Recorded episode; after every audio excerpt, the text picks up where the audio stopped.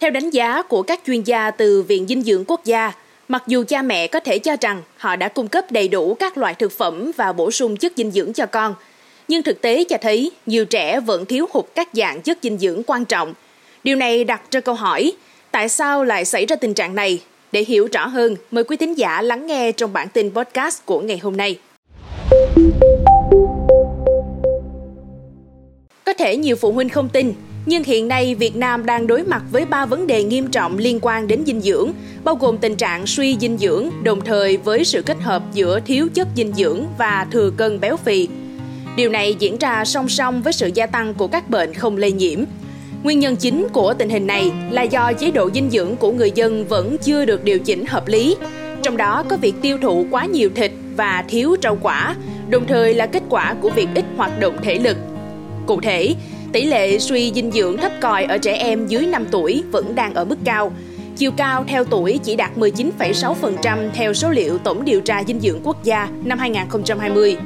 Tại cấp độ tuổi học đường từ 5 đến 19 tuổi, tỷ lệ thừa cân béo phì tăng từ 8,5% năm 2010 lên 19% năm 2020.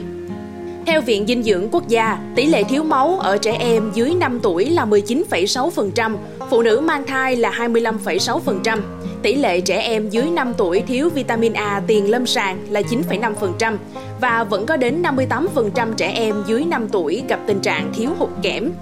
Theo tiến sĩ Trần Khánh Vân, người đứng đầu khoa vi chất dinh dưỡng tại Viện Dinh dưỡng Quốc gia, không chỉ làm suy giảm chiều cao của thanh niên Việt Nam, thiếu hụt vi chất dinh dưỡng còn tác động tiêu cực đến nhiều khía cạnh khác của sức khỏe.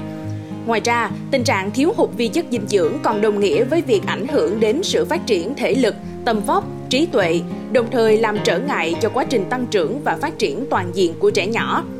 Điều này không chỉ gây ảnh hưởng lớn đối với khả năng sinh sản mà còn tác động đến năng suất lao động của các em khi trưởng thành.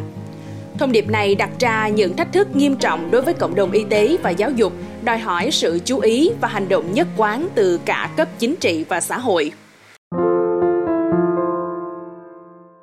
Theo tiến sĩ Vân, nguyên nhân gây ra tình trạng thiếu hụt vi chất dinh dưỡng ở Việt Nam hiện nay chủ yếu xuất phát từ việc những nguồn thực phẩm chứa nhiều vitamin và khoáng chất thường có giá cả cao.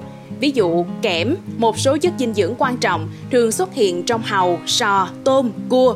Những loại thực phẩm này thường có giá trị kinh tế cao, khiến nhiều gia đình khó khăn trong việc bổ sung chúng vào chế độ ăn hàng ngày. Bên cạnh đó, việc bổ sung chất dinh dưỡng cần sự đa dạng trong lựa chọn thực phẩm. Nhưng thực tế, bữa ăn thông thường của người Việt thường hạn chế đối với các nhóm thực phẩm quan trọng. Điều này thể hiện rõ trong tình trạng tiêu thụ nhiều thịt mà ít rau xanh, tạo nên một chế độ dinh dưỡng không cân đối, đồng thời tăng nguy cơ thiếu hụt chất dinh dưỡng quan trọng cho sức khỏe. Bác sĩ Nguyễn Trọng Hưng từ Viện Dinh dưỡng Quốc gia cũng nhấn mạnh rằng Hiện tại, có nhiều người vẫn chưa quan tâm đến khía cạnh dinh dưỡng trong thức ăn, mặc dù nhiều trường hợp thừa cân vẫn đối mặt với tình trạng thiếu hụt chất dinh dưỡng. Người ta thường quan tâm đến việc thưởng thức thức ăn ngon mà ít chú ý đến việc đảm bảo cung cấp đủ chất dinh dưỡng. Tuy nhiên, việc bổ sung chất dinh dưỡng đầy đủ trong chế độ ăn hàng ngày là vô cùng quan trọng. Mọi người cần nắm vững kiến thức cơ bản về dinh dưỡng để tích hợp các nhóm thực phẩm đa dạng vào chế độ ăn hàng ngày của mình. Chẳng hạn có thể bổ sung vitamin A từ nguồn thực vật như rau củ màu vàng, đỏ và các loại rau xanh. Vitamin C có thể được cung cấp từ các loại trái cây như cam, quýt, cà chua. Đối với thực phẩm giàu chất dinh dưỡng từ động vật, gan động vật và lòng đỏ trứng gà chứa nhiều vitamin A, thịt đỏ chứa sắt, còn tôm và hải sản chứa kẽm. Việc đa dạng hóa các nhóm thực phẩm để đảm bảo cung cấp đầy đủ chất dinh dưỡng, hỗ trợ cơ thể phát triển toàn diện và nâng cao sức khỏe lâu dài, bác sĩ Hưng chia sẻ. Mong những thông tin vừa rồi sẽ có ích cho quý thính giả và những bậc phụ huynh đang có con nhỏ.